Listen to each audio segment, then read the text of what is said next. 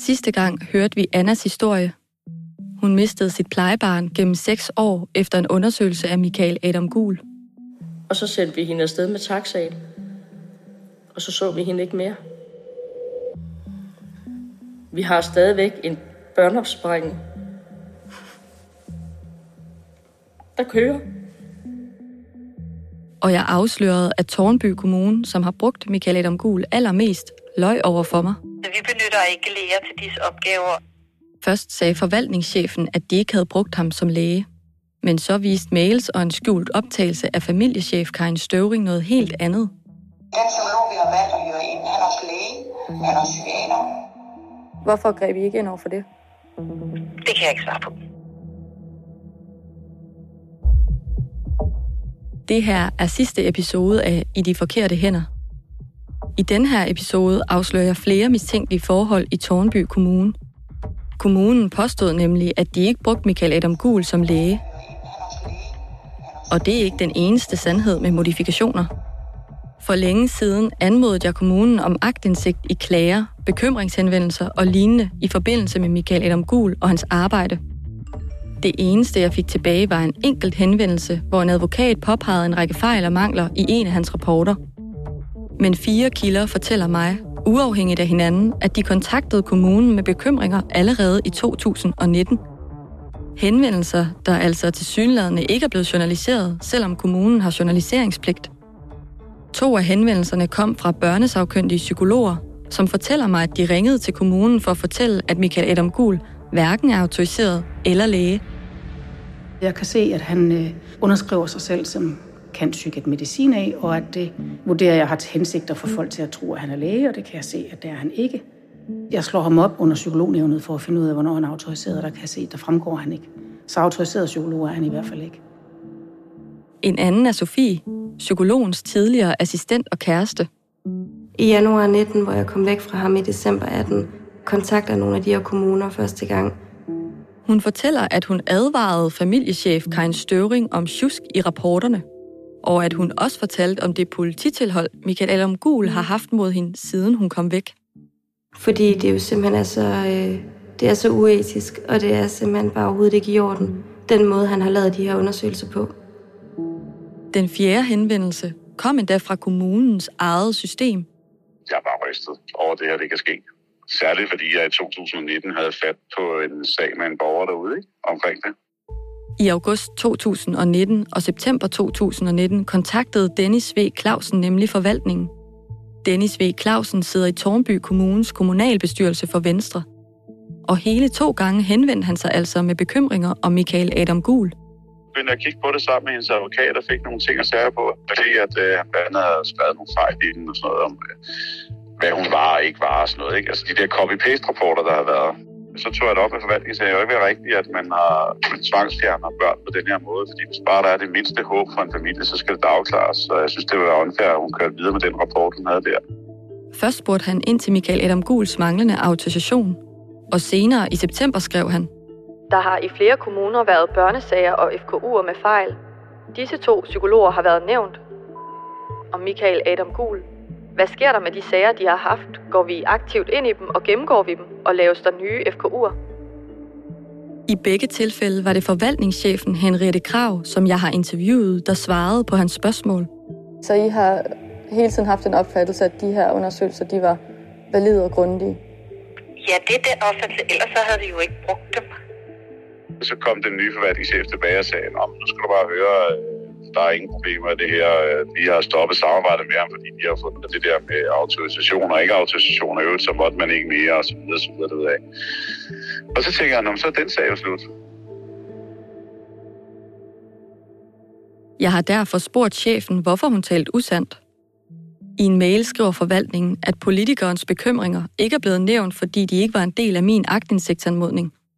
Hvordan det svar giver mening, når nu jeg anmodet om indsigt i alle klager, bekymringshenvendelser og lignende, ja, det står hen i det uvisse. Ingen af de fire henvendelser blev journaliseret, og de fik heller ikke kommunen til at genvurdere sagerne.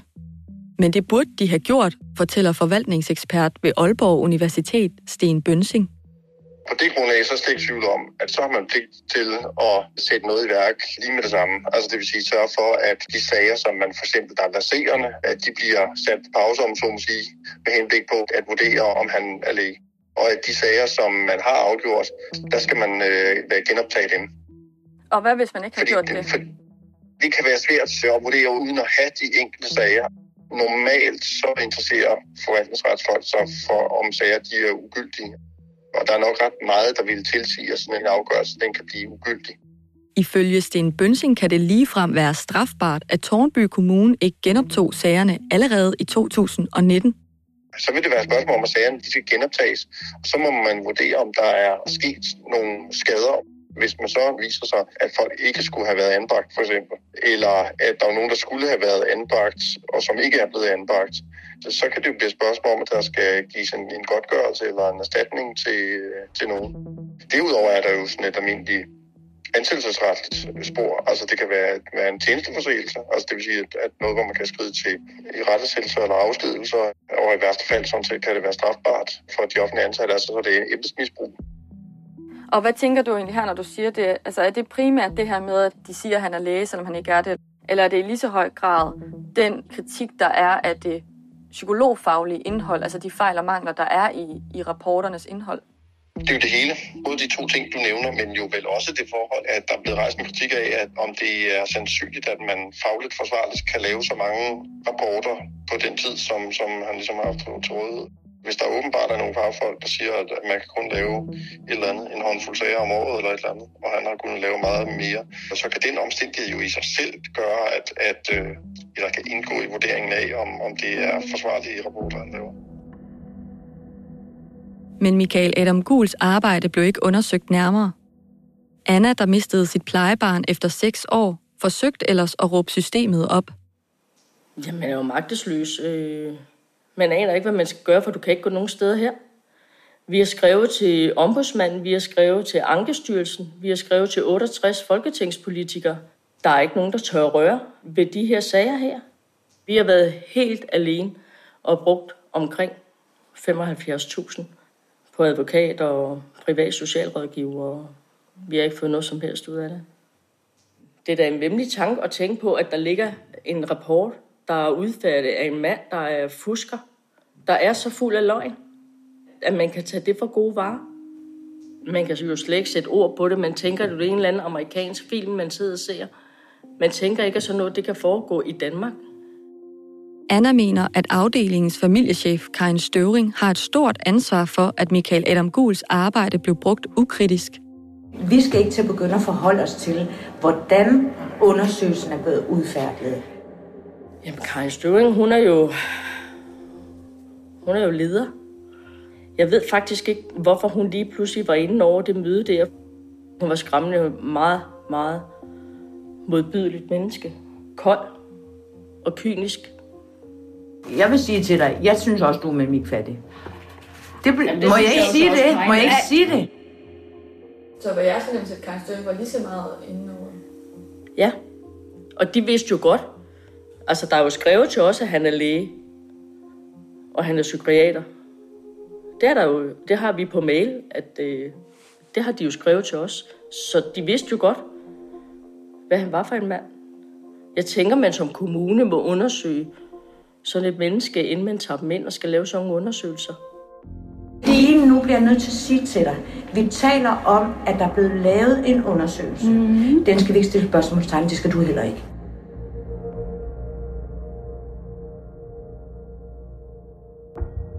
Familiechef Karin Støvring spiller også en anden temmelig opsigtsvækkende rolle i forhold til Michael Adam Gul.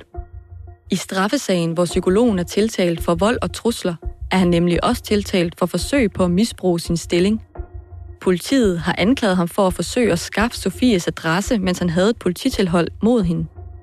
Og den måde, han gjorde det på, var ved at prøve at overtale en kommunemedarbejder til at give ham adressen.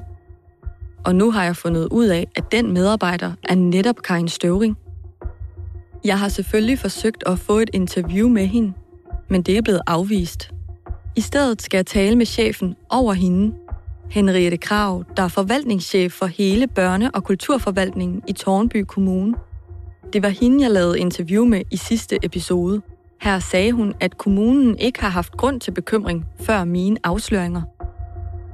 Hvis der er en chef i kommunen, der bliver opmærksom på, at den psykolog, man har brugt i nogle følsomme sager, har et polititilhold mod en ung kvinde, og han ligefrem prøver at få den selv samme chef til at slå hendes adresse op, at man så ikke går ind og tænker, okay, er der et eller andet fishy ved den her psykolog? Er der noget, vi bør tjekke op på? Det kan jeg ikke svare på. Jeg har jo spurgt jer ind til, hvordan I ikke kunne ja. blive mistænkelige, når nu I vidste, at, altså, at han havde polititilhold, og at han forsøgte at få jer til at slå adressen op. Mm. Og så er jeres svar til det, om Karin Støren vidste ikke, at der var et polititilhold. Ja, det vidste hun ikke, da hun blev spurgt, om hun ville slå adressen op. Nej, men det vidste hun jo så bagefter alligevel, eller hvad? Efter hun har snakket med Sofie. Altså, det ved jeg ikke, om hende Sofie har så fortalt hende, men jeg ved i hvert fald, at Karin Støren ikke vidste, da hun blev bedt om at slå en adresse op. Det har jo intet med sagen at gøre, om hun, fik det, okay. om, hun, om hun vidste det på det tidspunkt, hvor hun blev bedt om at slå adressen op, eller om hun finder ud af det, da Sofie ringer. Fordi Sofie fortæller jo, at hun netop oplyste Karin Støring om det her polititilhold. Og det er jo det, det også lægger op til, når hun så skriver bagefter, håber det bedste for dig, håber inderligt, du får fred for ham. Så på det ja. tidspunkt lyder det jo, som om hun blev bevidst om, at der var tale om et polititilhold. Og det, der er interessant der, det er jo, hvorfor det ikke gav anledning til at få en eller anden mistanke omkring den her psykolog og hans ageren. Ja, altså jeg ved det ikke. Jeg ved, at, øhm, at hvad skal man sige, at, at, at der er blevet fortalt en masse, altså at hun har fortalt en masse ting, hende Sofie, øhm, til, til Karin. Men jeg ved ikke det præcise indhold af den det samtale. Du har vel snakket med Karin. Hun kan vel sige til dig, om hun vidste, at der var tale om et polititilhold eller ej? Jeg kan i hvert fald ikke svare dig konkret på det nu, men jeg ved, at, der ikke, at hun ikke vidste det der med polititilholdet, da han spurgte ind til sagen. Jamen, det, er jo, det er jo irrelevant. Det er jo sådan, jeg havde forstået det. Nej, fordi det, der er det vigtige her, det er jo, om kommunen ja. havde mistanke omkring ham. Altså, altså kommunen var i hvert fald, eller øh, kommunen, øh, Karin var i hvert fald øh, mistænkelig i forhold til nogle forhold i hans privatliv. Jeg har jo sendt alle de der ja. beskeder til jer. Jeg må ikke tale med Karin Støring. Jeg må ikke få et interview med hende, der drejer sig om. Hende, der har foranledet alt det her. Hende, der har overset alle alarmklokker. Hende må jeg ikke tale med. Så taler jeg med dig. Men du går ikke tilbage og taler med din chef om, hvad det er, hun præcis har vidst, og hvornår. Du må da vide, om jeres chef har kendt til polititilholdet eller ej.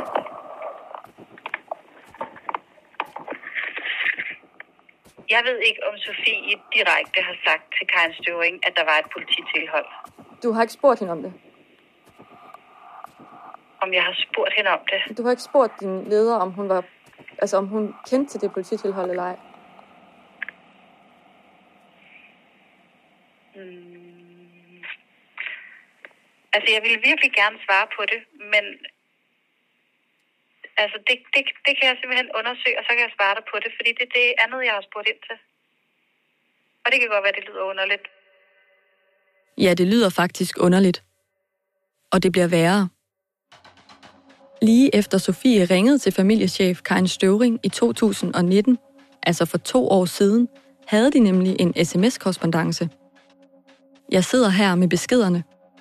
Tornbys familiechef skriver nu til Sofie efter deres samtale.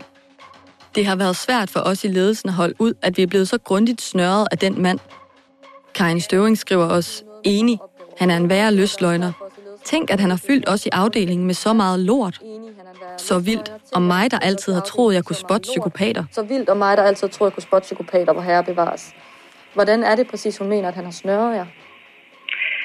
Altså det, der, det, er, det, er jo, det er jo et udsagn, der er kommet i en samtale mellem to personer, der begge to er meget frustreret over en tredje person. Øh, og Karin, hun er jo øh, overrasket over de ting, hun hører øh, fra en tidligere kæreste om blandt andet nogle private forhold, som hun bliver meget overrasket over, at det er jo det lys, så man er nødt til at se øh, det udsagn. Men snørre, og så er dialogen jo også foregået øh, efter, at samarbejdet det er stoppet. Hvad har det at gøre med, at han så har snørret jer og ledelsen? Det handler jo om nogle private forhold, man har troet om ham. Altså nogle årsager til, øh, hvorfor nogle ting har været forsinket, og, og, og nogle andre dele, som, som de i hvert fald har haft en forskellige. Øh... Jeg, jeg kan bare forstå, hvordan er det at snøre nogen? Det ved jeg ikke. Hvis chefen for den her afdeling ligefrem kalder ham psykopat og siger, at han har snørret hele ledelsen, hvorfor er det så, at det ikke giver anledning få jer til at undersøge det arbejde, han så også har lavet for jer? Altså, jeg kan kun svare, at på det tidspunkt gav det ikke nogen anledning til, at, øh, at der var bekymring om det faglige niveau. Hvorfor, hvorfor ikke? Det ved jeg ikke. En chef skriver, at han er psykopat. Altså en psykopat, Ja, er. der har været inde i de mest indgribende sager overhovedet i kommunen. Og så samtidig så påstår jeg, at I ikke har haft nogen mistanke overhovedet i forhold til hverken hans person eller hans arbejde. Jeg kan ikke komme det nærmere. Men hvorfor ikke? Altså nu har I haft ugevis til at kigge på det her. I må da have gjort jer nogle tanker om, hvorfor I ikke greb ind noget før, og hvordan det her det kunne gå hen over hovedet på jer. Altså man kan sige, at, at det der er, det er, at vi, jo, vi, har undervejs gjort, øh, gjort forskelligt, og vi har da tydeligvis ikke gjort nok. Karin Støvring videresender også nogle beskeder fra Michael Adam Gul til Sofie. Beskeder, hvor han kalder hende for søs. Og Her fremgår det, at Michael Adam Gul kalder familiechefen for søs, og han skriver, at han savner hende. Der kan jo sidde nogle forældre, som har fået tvangsfjernet et barn på baggrund af hans undersøgelse og på baggrund af en indstilling fra Karen Støring. Når de så hører, okay, I har fået lavet så mange undersøgelser af ham, Mm. og, og de har den her omgangstone til hinanden, så er det måske nærliggende at blive skeptisk. Kan du forstå det? Det kan jeg sagtens forstå. Øhm, og jeg vil også sige, at jeg har ikke noget, der tyder på, at vi har haft en omgangstone til ham, der har været sådan. For at undersøge den generelle omgangstone, søger jeg agtindsigt i al korrespondence mellem familiechefen og psykologen. Både mails, sms'er, Facebook-samtaler og opkaldslister. Men der er stort set ingenting vedhæftet i kommunens svar. Kun ganske få mails. Og mit spørgsmål er så, virker det så ikke lidt underligt, at der ikke findes nogen som helst sms'er, når nu de er korresponderet over sms'er, der ikke findes nogen, der er journaliseret. Og nærmest heller ingen mails, og heller ikke opkald. Al- Altså, jeg ved ikke, om der findes mange sms'er. Nej, det ved ingen af os, fordi der er jo ikke noget, der er jeg, altså, jeg ved, at der findes en sms fra efter, at samarbejdet er ophørt, Jamen, det jeg som mener her, det er, videre. det jeg mener her, det er, at jeg jo ikke kan få agtindsigt i det. Altså, der er simpelthen ikke journaliseret noget nærmest. Nej. Det, det er der ikke. Jeg har spurgt Michael Adam Gul, om han ligger inde med gamle sms'er og mails. Hans påstand er nemlig, at det var kommunechefen, der havde en upassende tone og adfærd over for ham. Hun kontakter mig hver dag og er nærmest besat og skriver skat til mig, skriver han i en mail. Han har videre sendt en enkelt mail fra Karin Støvring, som hun skrev til ham efter mine henvendelser angående hans arbejde. Jeg har intet sagt dårligt om dig overhovedet. Jeg og ingen her har anfægtet dit arbejde overhovedet. Vi er også blevet kontaktet af Ekstrabladet, men har ikke udtalt os om dig professionelt eller personligt, skriver hun i beskeden. Der er noget omkring øh, Karen Støvings rolle i det her, som jeg synes øh, altså, krasser lidt for en journalist. Altså både der med, at det er hende, der får en led i at samarbejdet. Hun bruger ham 16 gange på et år. Det er hende, der har korrespondancen. Hun kalder ham psykiater, læge. Det er hende, der har øh, de her sms-korrespondancer, hvor han skriver, at han savner hende. Og det er også hende, der ikke reagerer på de her opkald om, at han ikke er læge. Men man kan ikke rigtig finde ud af, hvad der egentlig er foregået, netop fordi, at ja, så videre ikke blevet journaliseret, så der er stort set ikke noget at få, få agtindsigt i. Nu har jeg talt med ministeren tidligere i dag, som opfordrer kommunen til at i gang sætte en intern undersøgelse. Er det noget, som I vil, I vil gøre? Ja, selvfølgelig vi vil undersøge hele området. Altså, det er jo heller ikke noget, der må ske igen. I har ikke tænkt jer at undersøge Karen Støvens rolle i det her, hvorfor hun ikke reagerede på alle de her røde alarmklokker. Jeg kan i hvert fald sige, at vi starter med at kigge ind i alle sagerne og en genvurdering af dem. Og så er det klart, at alle andre forhold vil vi altid undersøge. Selvfølgelig skal vi det. Så, så I vil undersøge hendes rolle, eller Det har jeg ikke sagt noget om. Jeg har sagt noget om, at vi vil søge, under, selvfølgelig undersøge alle forhold i sagen her. men med alle forhold, så er det vel også hendes rolle. Det vil være alle forhold. Hvad betyder det? Jamen, det betyder, at øh, vi vil kigge på det hele i sagen. Inklusiv hendes rolle eller, og ageren eller mangel på samme. Altså, det betyder simpelthen, at vi kigger på alle forhold i den her sag. Jeg begynder at blive en smule frustreret. Kommunen har forsøgt at afvise en vigtig agtindsigt. De er svære overhovedet at komme i kontakt med. De overholder ikke de lovmæssige tidsfrister, og de forsøger endda på et tidspunkt at få mig til at slette mit første interview med Henriette Krav. Og selvom jeg har givet dem masser af information og spørgerammer på forhånd, bliver forvaltningschefen ved med at svare udenom. Men alle forhold, altså det kan man jo ikke bare sige, det er jo så nemt at sige. Altså det, der kommer til at stå fuldstændig klart tilbage, når man lytter til det her, det er jo, at der er et eller andet, der ser virkelig mistænkeligt ud, og som jeg som journalist aldrig kan komme til at finde ud af, hvad der er op og ned i, fordi der er ikke noget for agtindsigt i stort set. Der har kommunen vel en eller anden form for forpligtelse til sig selv at finde ud af, hvad der er op og ned. Jeg er med på, at det ikke er dig, der har stået for det samarbejde, men det er der jo en anden leder i kommunen, der har. Ja, og selvfølgelig undersøger vi alle de forhold, der kan være gældende her. Og så er der jo hele misæren om, at Henriette Krav benægtede, at kommunen brugte Michael Adam Gul som læge. Fordi den psykolog, vi har valgt at høre ind, han er også læge, han er også psykiater. Så det er ham. Så hvornår fandt I ud af, at det ikke passede? Altså man kan sige, det har vi jo sådan set fundet ud af øh, med de ting, som I har skrevet. Men det er også usandt. To psykologer siger jo netop, at de gjorde kommunen opmærksom på psykologens manglende lægeuddannelse i 2019. Men når I så bliver oplyst om, at han ikke er læge, hvorfor gør man så ikke noget som kommune? Altså jeg kan kun sige, at vi skulle have tjekket nærmere op på det tidligere. Jamen, I skulle vel helt konkret at tjekke op på det, da der er nogen, der ringer ind til jer og fortæller, at han ikke er læge. Ja, det skulle vi. Jeg spørger også, hvad Henriette Krav tænker om, at ekspert Sten Bønsing mener, at der kan være tale om embedsmisbrug, hvis der er truffet forkerte afgørelser, og kommunen ikke reagerer med rettidig omhu.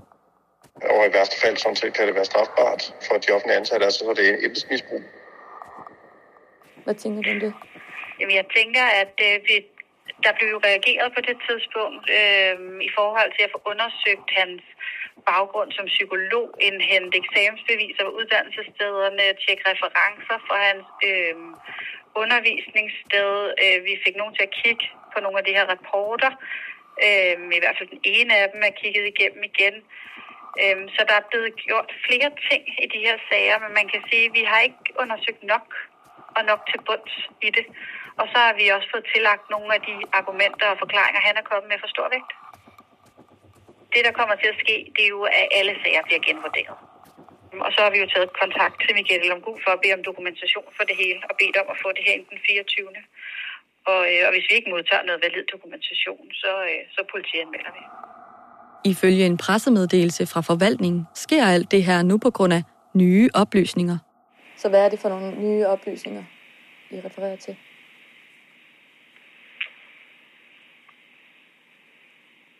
Øhm, de nye oplysninger er jo, at øhm,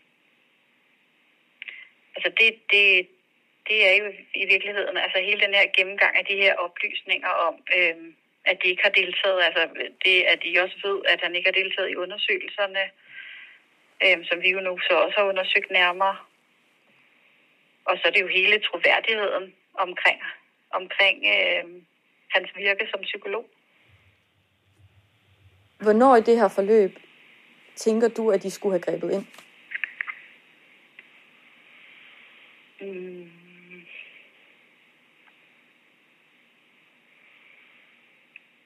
Altså, det, det, øh, altså med, med, med det, der ligger nu, så skulle vi da have grebet ind første gang. Der var nogen, der, øh, der, der gav anmærkninger til nogle af de her ting. Så det er jo formentlig allerede i starten af 19. Michael Adam Guls advokat har bedt om at få nævnt, at han ikke er sigtet for noget strafbart i relation til børnesager. Efter mine afsløringer har Tornby Kommune dog politianmeldt psykologen. Michael Adam Gul siger, at de kun har gjort det, fordi han selv har politianmeldt kommunen. Generelt afviser han al kritik og giver udtryk for, at Tornby Kommune forsøger at vaske hænder.